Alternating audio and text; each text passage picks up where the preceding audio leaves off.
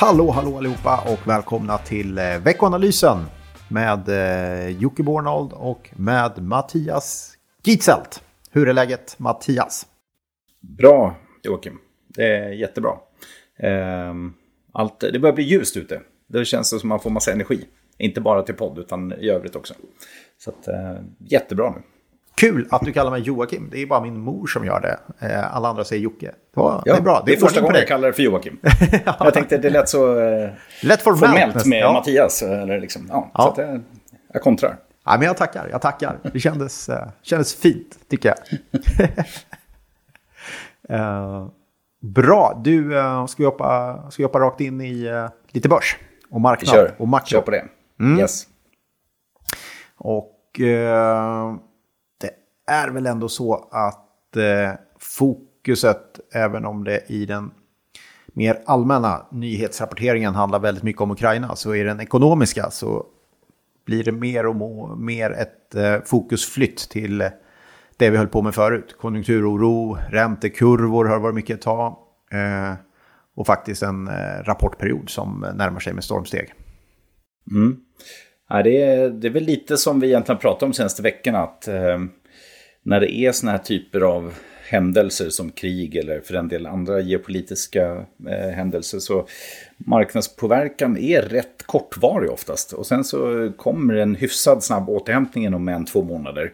Eh, fast man inte tror det i början lite grann. Och det, det verkar lite grann vara så eh, även nu att det är faktiskt eh, ja, lite begränsade effekter eh, från krig. Oavsett egentligen om det om det är negativa eller positiva ur ett liksom, krigs eller fredsperspektiv. Så, så fokus flyttar lite grann, ja. Så förra veckan till exempel var väldigt mycket fokus på just det som heter räntekurvan, eller framförallt inverterade räntekurvan, det vill säga när när amerikansk, eh, i det här fallet då, ränta på, på lång sikt, tioåringen till exempel, statsobligationen, och den korta, säg tvååringen, när de hamnar på samma nivå eller när det till och med går på, på negativ nivå. För normalt ska ju en långränta vara lite högre än en kortare, men nu är vi i en situation där de är ungefär på samma.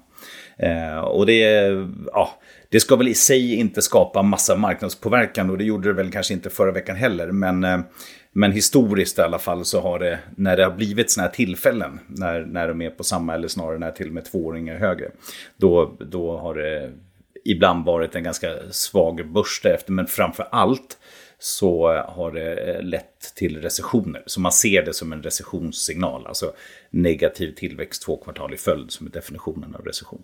Ehm, så kan man säga. Hur ska man se på det den här gången? Eh, alltså jag är faktiskt inte jätterolig, för även om det är så att det, det, är en recessionssignal, och det är väl inte orimligt att det blir det nu, eh, med tanke på det som har hänt och så.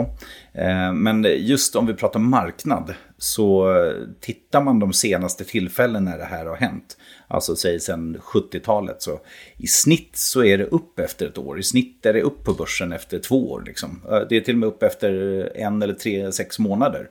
Eh, så det brukar inte vara så farligt. Sen finns det några tillfällen när det har varit ganska ganska dåligt. Eh, säg under 70-talet, den inflationskris vi hade då. Då var det ju ner ordentligt efter ja, ett år och två, två år och så vidare. Och även eh, kring millennieskiftet så var det ju ner efter något år. Men annars så liksom som vi hade, vi hade det något tillfälle här i augusti 2019 och vi hade det i 2005 hade vi tillfälle då det var så här och då, då var börsen upp. Så att jag ser egentligen inte som någon större negativ signal för börsen. Utan eh, det är mer eh, för ekonomin i övrigt så visar det ju, ger det helt klart en, en signal. Och den den är ju rimlig. Eh, för att när, när marknaden prissätter liksom lägre eh, långa räntor eller för den delen högre korta räntor, vilket framförallt är fokus nu, ja men då är det ju någonting som, som händer. Till exempel som nu, att vi har inflation och liksom att ja.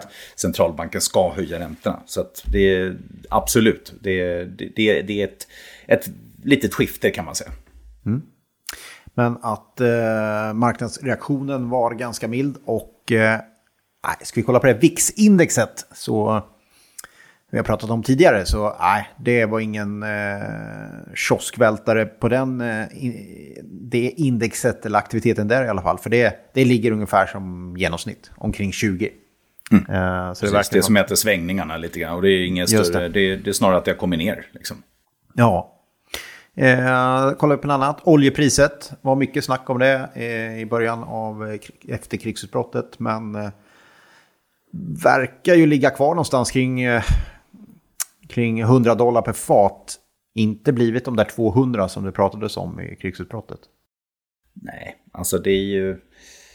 Det går alltid att tro på att det ska bli eh, liksom en jätteökning eh, när det blir sån här ja, utbudsbrist. Eller vad, det kan ju vara andra anledningar, men oftast blir det inte så, så kraftiga slag ändå. Ehm, så att jag, jag, tycker nog att det är rimligt. Men fortfarande 100, alltså det är ju, ja, det är ju en rätt hög nivå jämfört för några år sedan. När vi låg ganska länge kring liksom 40-50. Eh, mm. Så att eh, nog så påverkar det och ger lite mer, ja, ger högre kostnader för ekonomin överlag. Liksom. Absolut. Ska vi ta med något från förra veckan också så kan man notera att H&M släppte kvartalsrapport och eh, ja, det var klart sämre än väntat. Fick se aktiekursen falla ganska rejält under veckan faktiskt. Mm. Eh, för H&M. Du, eh, om vi hoppar över lite makrostatistik. Kom det något spännande? Ja, eh, kom bland annat amerikanska huspriser fortsätter att stiga och det har vi faktiskt också sett för svenska huspriser nu senast statistiken kom, om det var idag eller igår.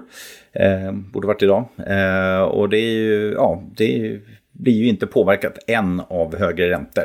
Eh, får se när, när det, bör, det börjar återspegla sig, men det ser i alla fall fortsatt bra ut. Eh, sen kom det tysk detaljhandel i förra veckan, ökade med 0,3% i februari. Eh, och hade vi mer svensk konsumentförtroende, föll faktiskt till rätt svaga nivåer.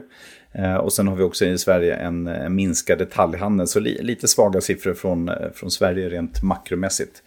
Inflation i eurozonen, hög, 7,5 procent, så steg mm. från 5,9, så definitivt högt. Och sen så är ju det eh, drivet av energipriserna framför allt. Och så tittar man på Eh, kärninflationen så är ju, den, den var ju en bit under 3 Så det är ju, ja. det är ju en, ja, en stor skillnad däremellan naturligtvis. Men å andra sidan i min värld så är det också inflation. Även om det, man brukar rensa för, för mat och energi. Men ja. i min plånbok i alla fall så kostar de grejerna.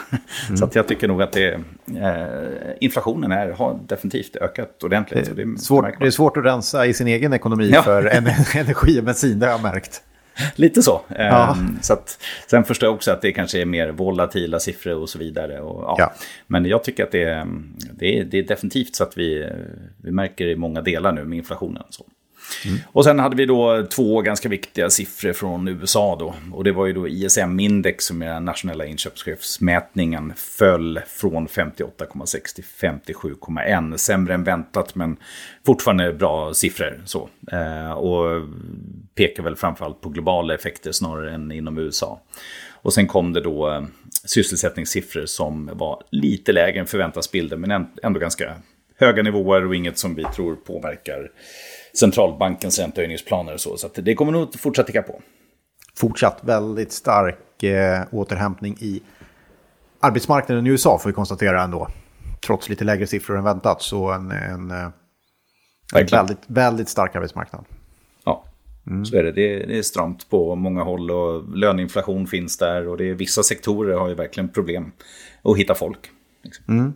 Jag eh, ska åka på semester med min familj till Miami i sommar är tanken. Och noterade att eh, flera eh, hotell har ju problem att hitta personal överhuvudtaget. De mm. eh, har problem att hålla upp hela hotellen därför det finns inte till exempel städ, eh, personal, eh, service, res, restaurang och så vidare. Så på mm. många nivåer i det amerikanska samhället så har man arbetsbrist. Och det är klart, det lär väl spä på inflationen. Det, det där är ju, alltså vi, jag pratade om det där för, för många år sedan kommer jag ihåg, så läste jag en del om, eh, om Japan. Eh, jag har alltid varit lite intresserad av Japan så, eh, men framförallt alltså, eftersom de ju tidigt var inne i det här Eh, det som många av, av andra mogna ekonomier upplever nu. Eftersom de hade ju sin egentligen topp kanske på 80-talet, slutet av 80-talet. Och sen så har det varit väldigt, väldigt moget och har de här demografiska utmaningarna som, som vi ser i många delar i västvärlden nu. Men när du nämner det där med hotell och så vidare så läste jag just om en eh, japansk restaurangkedja som stängde ner massa restauranger hela tiden. Bara för att de inte fick eh, personal. Mm. Så det fanns liksom efterfrågan men Just det. Eh, fanns inget folk som ville jobba Nej. där. Man ser liksom service var inte, alltså det, ja, det var inte inte intressant att jobba med för de flesta. Och de har ju väldigt lite immigration i Japan. Just det. Så det, det fanns liksom inga, inga folk som ville jobba med det helt enkelt, Nej. som stängde ner. Mm. Ja, det är fascinerande.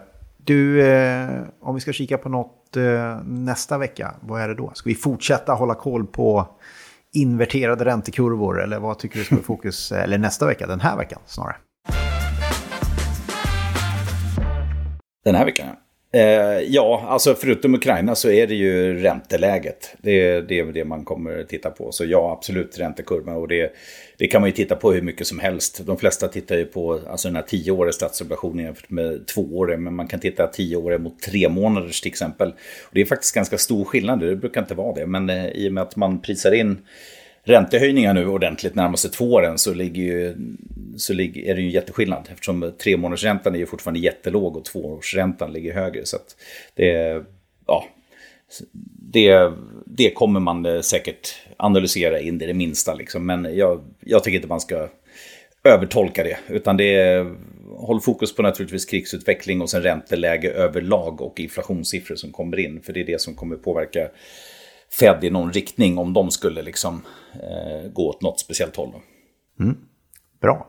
På makrosidan då, har vi någonting att hålla koll på där? Ja, vi har lite tysk import och export. Eh, väntas växa med ungefär 1,5 säsongsjusterat. Eh, vi har eh, inköpschefsindex för tjänstesektorn i en rad länder. Tyskland, eurozonen, USA. Eh, Tyskland, eurozonen väntas ungefär ligga kvar på samma nivå. Eh, USA väntas stiga faktiskt till 58,5 så det är inte bara tillverkningssektorn som ligger högt upp utan även tjänstesektorn går faktiskt eh, riktigt bra eh, om det här blir av då. Om det blir en förväntanssiffra. Mm. Så, eh, och sen har vi inköpschefsindex också för Kinas tjänstesektor faktiskt på onsdag. Så en rad sådana siffror och i slutet får vi en del siffror till från eurozonen. Då är det tysk industriproduktion och detaljhandelssiffror i eurozonen. Så ja, jag skulle inte säga att det är den mest makrotunga veckan, men, men en del siffror ändå. Nej. Kanske bra då det är sam eh, då får vi lite lugn och ro och fokusera på annat. Det är likadant på börssidan kan jag säga. En, en hyfsat lugn eh, vecka, men det är fortsatt många eh, det är fortsatt många rapporter och det är, eh, eller jag ska säga, det är fortsatt många stämmor och därmed utdelningar. Så det är utdelningssäsongen full gång. Det är rätt mycket som kommer den här veckan.